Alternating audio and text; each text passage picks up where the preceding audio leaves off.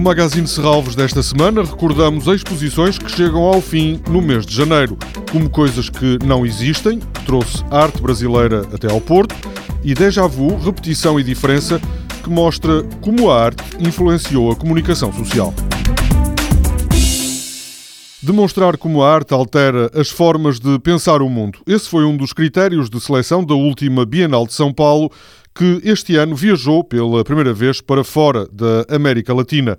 Desde o início de outubro, que está em Serralves, a exposição como coisas que não existem, elaborada a partir da edição número 31 da Bienal de São Paulo. Foram selecionados trabalhos de 28 artistas e coletivos, entre eles um vídeo de Armando Queiroz que aborda a invisibilidade dos índios da Amazónia. Ele quase não é visto, tanto para o mundo do direito, principalmente para o mundo do direito, como ser humano.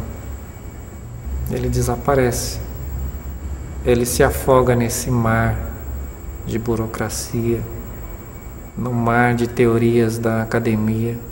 Ele é afogado no meio das palavras. Esta exposição vem sublinhar, diz Ricardo Nicolau, adjunto da diretora do museu, a importância que Serralves tem dado ao trabalho de artistas brasileiros. Vem reconhecer de alguma forma o papel que Serralves uh, tem, uh, e o papel que foi pioneiro em Portugal, na apresentação e na divulgação de trabalhos de artistas brasileiros.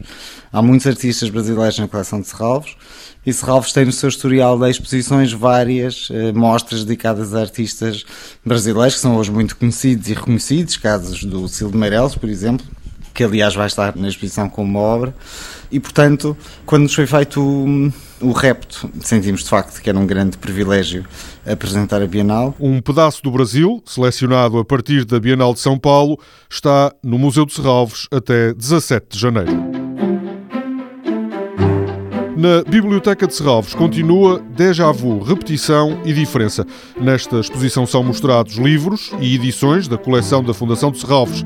São publicações de artista que refletem a relação entre objetos triviais e a arte e como alguns formatos da comunicação social são influenciados pela arte contemporânea. Esta exposição pode ainda ser visitada até 3 de janeiro.